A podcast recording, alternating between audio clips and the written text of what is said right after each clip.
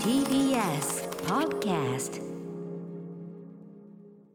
はいということで本来なら今日は祝日にしてもいいんじゃないかというねいやもうねはい。世が世ならというか国が国なら。国が国なら今日は祝日になっててもおかしくないというような歴史的はい。ワールドカップ勝利の翌日、えー木曜日でございます。私ライムスター歌丸アフターシックスジャンクションパーソナリティでございますがいつもであれば木曜パートナーうないりささんがこの私の前第6スタジオに木曜日は座っておりますが、えーうないさんお休み。これはもう普通のお休みでございまして、お休みを取っているということで、えー代打としてこの方がいらしていただいておりますやってきたよ。宇垣美里です。よろしくお願いします。カジュアルですね。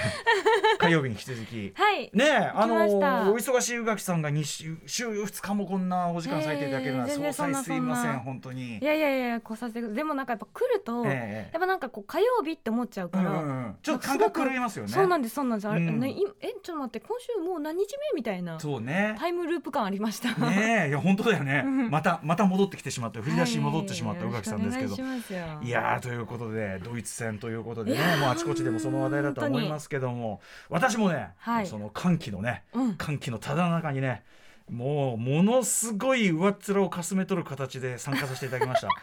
と？いろいろあってですね昨日お仕事を終えてですね、はい。いろいろあっていろいろこうね片付けとかしてですね。でさあと落ち着いてテレビつけた、うん。その瞬間に、まあ、最初他局つけてたんですけど、うん。なんかこうワールドカップの話しててでなんかこうせ出てらっしゃる選手のご家族のねこう様子なんかやってて、うん。でなんか逆転だかなんか言ってるわけですよ。うん。あ逆転へえ大したもんだなってこうしばらく見てたらあれ？これなんでこれ試合の様子やんないのかなってこうね うちのね奥さんとこ行って、はい。なんでこれ試合の様子映さねえのかなうんうん。まだやってんじゃん？っつってあっ！つって あっ！つって NHK パッてつけたら、ロスタイム残り45秒。あれ？勝ってる。やったー！いけいけいけ！やったー！45秒。45秒、えー、もう一番ねあのもう歓喜しか味わってない。やったー！結果結果のみ結果のみかすめ取る形45秒ってもうなんか最後のコーナーキックみたいなところですよね、そうです多分。ねそうですね。でも でもそコーナーキックでも十分ハラハラしましたあー。そうですよね。あーもうね堪能した一な番いいところ。を堪能しました。スクッと。宇垣さんはもう全部ご覧になってたわけですね。頭から一応ワールドカップいつも楽しみにしてるので見てたんですけど、ちょっとぜひちょっと一から見たお話を私にた叩き込んでいただきたい。なんかお話伺ってたらやっぱ前半からの流れがあればこその大盛り上がりだったわけですもんね。いやサッカーは人生アフター？シックスジャンクション。ジャンクション。そんな感じ？初めてそんなこと聞きましたけど。After Six Junction.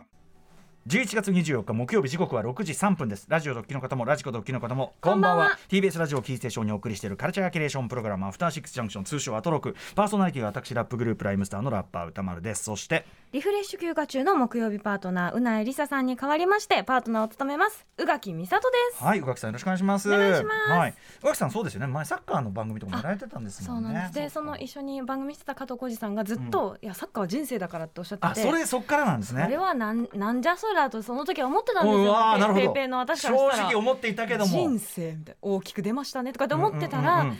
でもいやもう本当に今回のちょっとドイツ戦を見ていましてね、はいもう反省しました。おう本当に人生じゃねえかと。反省した。いやもうなんかそのやっぱ前半戦を見てた時に、はい。やっぱちょっとちぐはぐだったし前半でまはドイツが1点取ってたあはい。ですしもう完全に圧倒されていたし、ねね。もうなんかむしろ1点に抑えられてよかったねっていうぐらいの結構なんかこうほぼ支配されていた感じでなんあかそうですか。はいはいって思ってちょっとまあ見てたんで、まあやっぱ。実力ねそドイツの壁は厚いわなあみたいなまあそうですよねで日本人やっぱりそういうみワールドカップとかでね、まあ、壁に当たってああやっぱりなってことは多かったから場所も場所もドーハだしなんつって。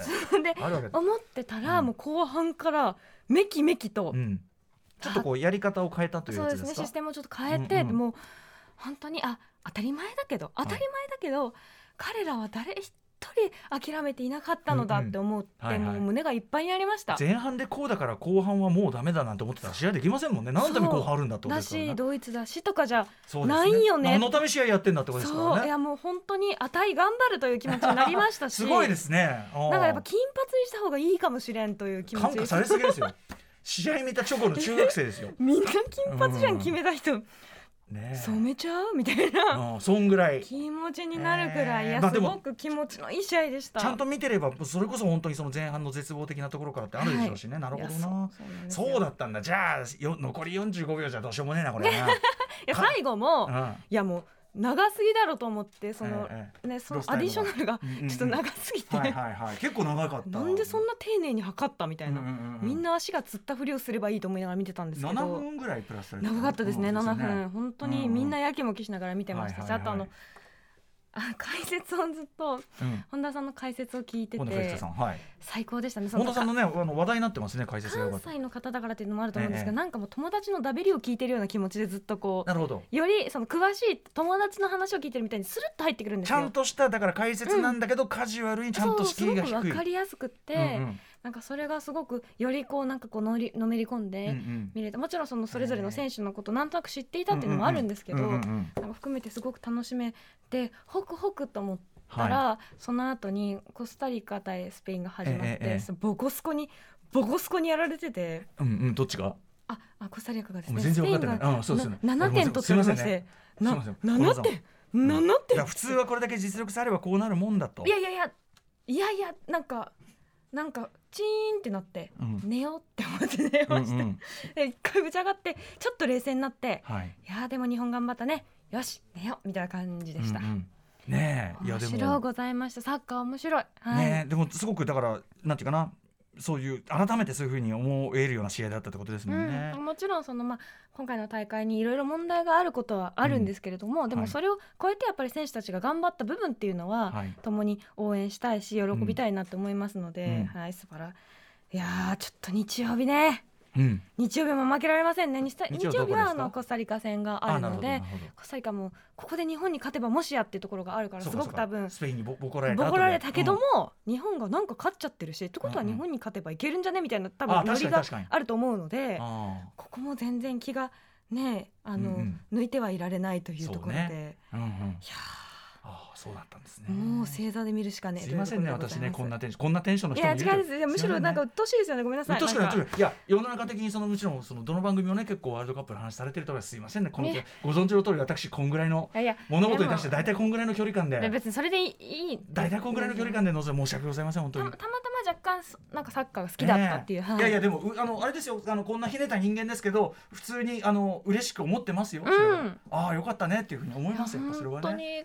いやでも逆にあのなんていうかなある意味その格下のその日本にね負けてうん。あれした伝統のドイツはね、うん。もうさぞかしもうね大変なことになってるだろう。やっぱちょっとねスケジュールやっぱきついんだろうなヨーロッパの人たちはっていう感じもしましたしリーグがある中で。リーグがあるからなかうんうんうん。なかちょっとまだちょっと調整しきれてない部分もしかしたらあるかもしれませんし。あとまあ単純にもちろん日本もね、うん。あのさっきもあの構成作家古川光さん、まあ、サッカーお詳しいんで、うん。いろいろ聞いてたんです。まあ日本の選手もやっぱり昔よりははるかにこうヨーロッパリーグで普通に活躍してる人とかそれこそドイツリーグでめちゃくちゃね、うん。活躍してますし。全然いるんだからそういう意味ではもう、もうその昔と比べればはるかにその世界レベルというか普通に近づいてるからっていうのはもちろん確かにうんそれもあるんでしょうしね。いやでもあんな大きい相手にうん一歩も引きを取らなくても、えらいえらい倒れてないえらいみたいな感じでうんうんうん見てましたね。やっぱそのさ大舞台でしかもその危機に陥った時にうん心折れずにいるとかって、やっぱそのアスリートのハートってやっぱね、強いですね。本当にいやこれはちょっとこう学びたいなっていう部分と、うん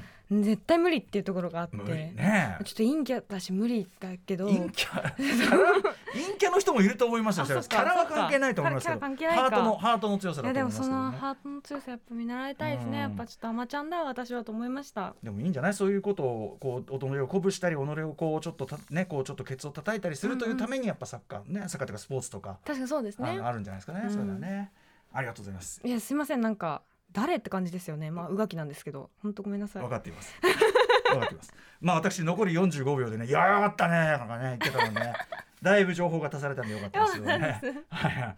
えー、ということでねあのそんなじゃあハートの話で言いますとねハート？ハートの強さ弱さの話をぜひしたいんですけども、えーそ聞きたいです。聞きたいですっていうか、まあ、火曜ですか？私は弱いです。え？弱いですけど鼓舞しておりますそれはね。大事です。あの鼓舞しなきゃいけない場面多々ありますんでそれはね。それは。火曜の今日なんでそんなに新しいネタないよって話なんですけど。そそれはそうなんそうなんだけど、はい。えっとこれ遅まきながらで申し訳ありません。あのカルロス・ゴーンのドキュメンタリーみたいな話は昨日しました10月26日かなに公開になったカルロスで、あのエンディングにかかる謎の j p o p が本当に不気味だから誰か教えてくれって言ったんだけど結局なんかあんまり情報がないんですよ。やっぱりあそうなんですか。よくわかんない。だからオリジナルで作ったのかな。とにかく皮肉に響く j p o p がね。はい。あの面白かったよという話、うんうん。えーだったんですけど同じくネットフリックスドキュメンタリーでようやく見ました。ずーっとね今年の2月に公開になっててあのー例えばこの番組プロデューサー橋本あプロデューサーも元プロデューサー、はい。橋本良文創造者。牽引者創造者今創造者もうねそこ来てこの歌丸さんついにアナウンスするんですね、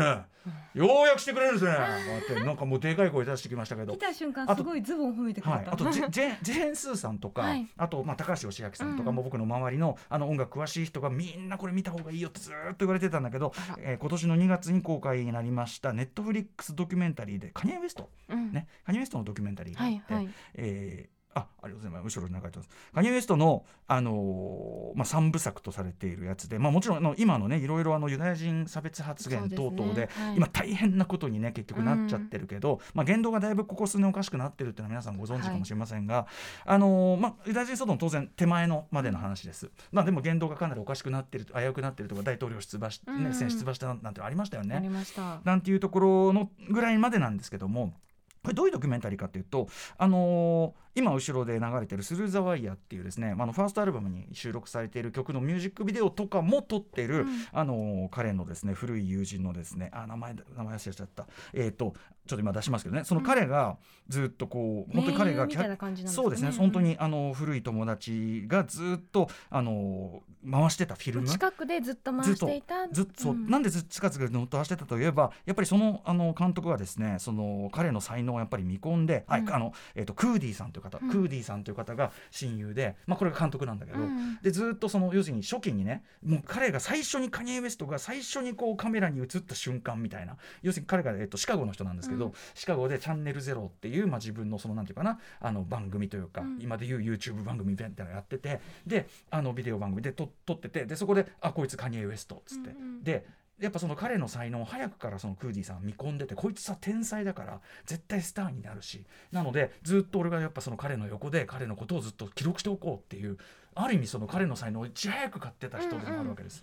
でクーディーさんがずっと回してる。記録。でそう記録してる。であのいわゆるトラックメーカーとしてはあのいわゆるビートですね。その後ろのバックはい。の音楽を作る人としては、カニエはまあすでに成功を収めている段階ではあるんです、うん。いろんな人にビートを提供して、えーなんだけど本当は自分はその皆さん今ご存知のようなラッパーというかトータルアーティストとして成功したいと思ってて、で一生懸命そのアルバム自分のアルバムが出せるようにいろんな人にアピールしている段階っていうところから始まるんですよ。うんで、まあ、このあのドキュメンタリー見た方誰もがやっぱり印象に残るのは今のもう、まあ、傲慢で尊大なね、うん。そのカニエ・ウエストのキャラクター。もちろん片鱗はある。自信家だし、うん。もう自信があるからこそどんどん突き進んでるし、うん。もうそれにふさわしい才能があるのは我々はもう誰もが知ってる。だってこのねそのトレンドの変化が激しいヒップホップの中で、えー、と少なくとも巨大な地殻変動を2回起こしてるからうん。それすごいことなんですよ。うん。もうサウンドを根本から変えるようなことをもう2回やってるんですよ。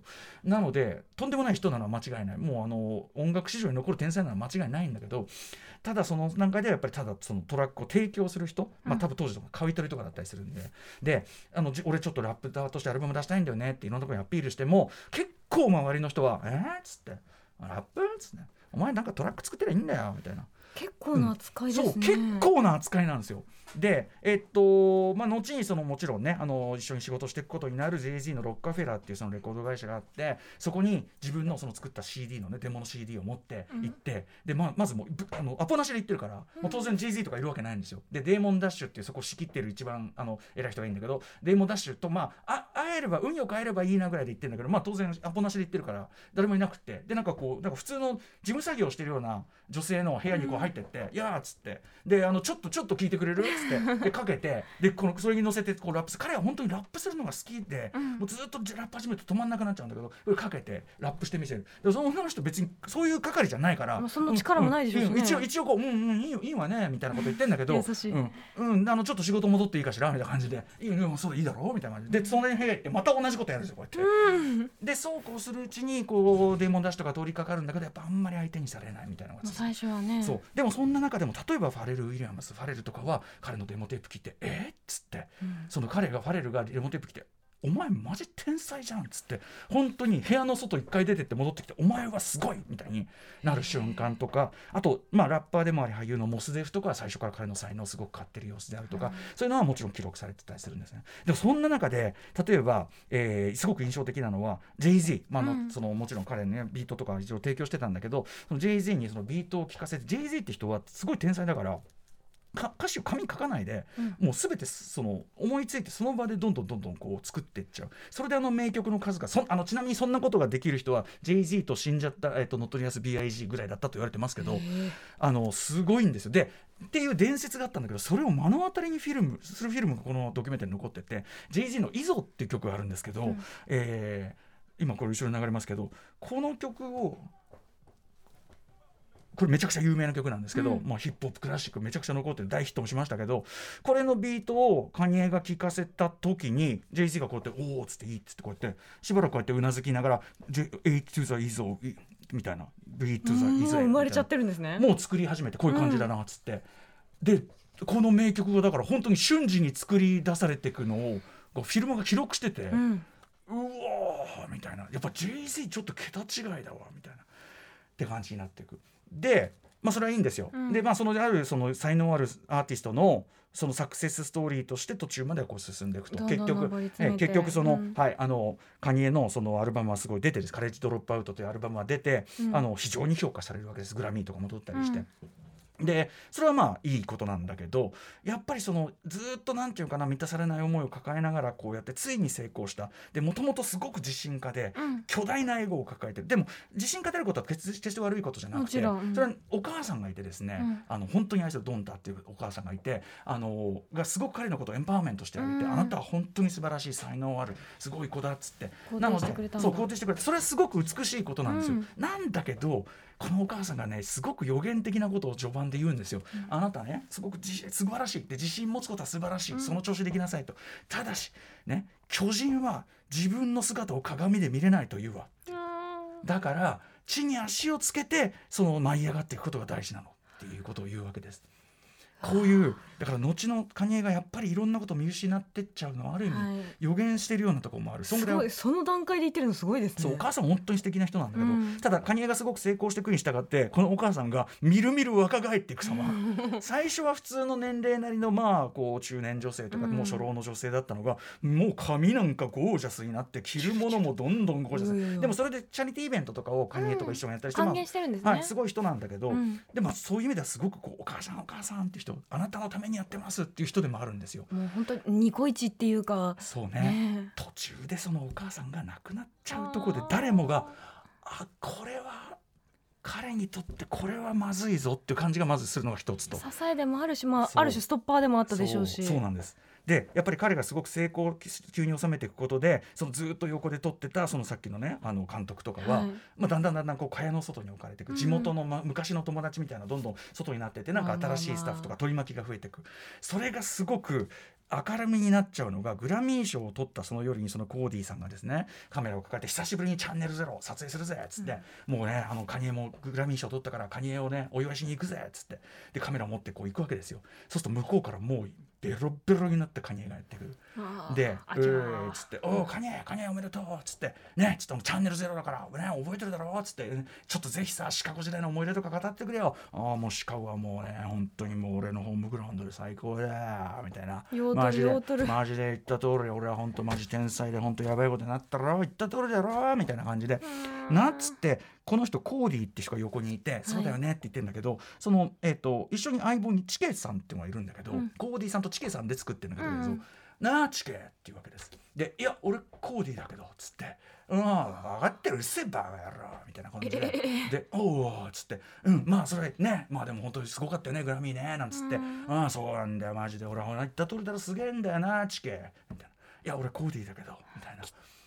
ですぎるそう。でだんだんちょっとコーディさんがこうやってカメラ回しながらに一応笑おうとしてんだけどなんかね目に涙が溜まってきててみたいなところが。しんどいよだってそんなの。はいみたいなのなんかもう映画の場面みたいなのが記録されててみたいなね。でどんどんどんどんまあカニエはもちろんすごい作品を次々と生み出していっうん。てすごいことになっていくんだけど、まあ、ちょっとやっぱり精神的にも不安定になっていって、うん。まあ僕はね僕が別にその専門家じゃないから簡単にそういう病名的なのは口にできないけど例えばいわゆる双極性障害とか言われるようないろんな症状なのかなって傍からも見えるぐらい、圧倒的に不安定なんね。そう不安定だし、うん。まあ薬でちょっとなんかぼーっとしてる瞬間もあったり、うん。言ってることが尻滅裂になってきたりしてみたいなあのことが見えてきてまあだから近年のああいう言動もやっぱり何らかの病としだと思う可能性が高いっていうかなんかこうもちろんね例えばユダヤ人差別差別が許される許されるものでないのは当然だけど社会的に。ただ彼に必要なのは治療と何か寄り添うことでもあるだろうなとか、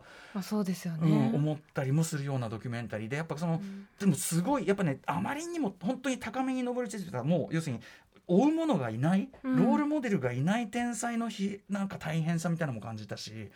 あのーすごいものが撮れてるドキュメンタリーだなと思いました。はい、なので、えーおすすめでございます。ネットフリックスカニエウエスト三部作を見たよというすみません勝手に話しました。ミネバでございますということで本日のメニュー紹介いってみましょう。この後すぐカルチャートークはアトロク秋の推薦図書月間。TBS ラジオ脳盗のパーソナリティでヒップホップユニットドスモノスの MC タイタンさんが登場です。はい、えー、 Dos Monos ということでね、まあ、荘子it さんとか出ていただきましたけどね、筒井康隆さんとのね、共演でね、えー今回は TaiTan さん、どんな本をおすすめするか、あの、脳盗の中では、えっ、と、英語のテキストを推薦しようかななんて言ってましたけど、そんなわけはないというね、えーそして7時から日帰りでライブや DJ プレイをお送りする音楽コーナー、ライブダイレクト、今夜はこちら。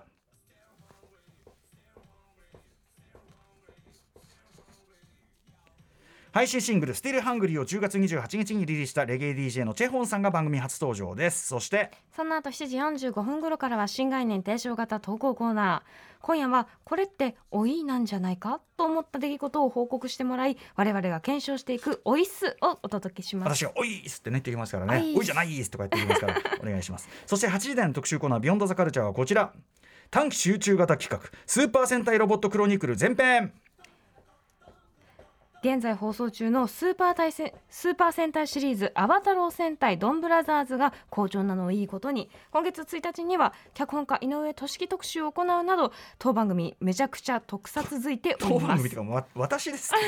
すいませんね。はい。ということでそんな中年末商戦を前に戦隊ロボットの話が絶対にしたいと半年前からドロセルマイヤーズ代表の渡辺さんからが温めてくださっていたということで、はい、えこちらの曲をお1900送りします。そうなんです。1979年のバトルフィーバーロボから2022年今後ろに流れているド,、えードンブラザーズのドン鬼退治まで、えー東映スーパー戦隊シリーズに登場する巨大ロボ100体以上の変遷をたどり、うんそんなにいるんだ。そうなんです。作品内での位置づけ玩具の魅力と販売戦略そして象徴的意味までを語りまくっていきます、えー適宜割愛はあるものの基本的に全てのシリーズに言及するため今週と来週2週連続でお送りするという短期集中特集となっておりますさて番組では感想や質問ツッコミなどリアルタイムでお待ちしています。アドレスは歌丸 @tbs.co.jp 歌丸 @tbs.co.jp まで。読まれた方全員に番組ステッカー差し上げます。それではアフターシックスジャンクション行ってみよう。う。After Six Junction. まあ、私がですね昨日のね、ドイツ戦、あのーロスタイム残り45秒で上積みだけかす, ね、かすめ取って、はい。すごいやったーかなんか言ってたのに対してですねさらに上には上がある、えー道教えさんいつも楽しく聞かせていただいております。はい。ワールドカップ関連で師匠と同じような体験だったので思わずメッセージを送りたくなりました。昨夜は次の日に大事なプレゼンを控え資料を作成していました、えーそういえば今日はサッカーの試合だったかなの気持ちでツイッターを覗いてみるとリアルタイム映像が流れており残りなんと5秒。あっという間に あっという間に無事日本の勝利で試合が終了。プレイ選手がやった控え選手がやった監督もやったしばらく余韻の上積みの霞取り感を味わった後スンとなり仕事に戻りました。ちなみにボスがサッカーの大ファンだったので今日はもう休みでいいよと終始ご機嫌だったので、プレゼンもなんとなくうまくいきました。サッカーありがとうというね こういう波及効果もあるわけですよね。あ十分ですよね。5秒ですからね5秒ってな何？5飛んでいくボールぐらいでしょもはや。秒もう5秒はもうねとにかくでも勝利の瞬間のみを味わってるというあことでから。ますさしくですよね。そんな人生でありたいものですね。いやよくないか。いやよくないか。楽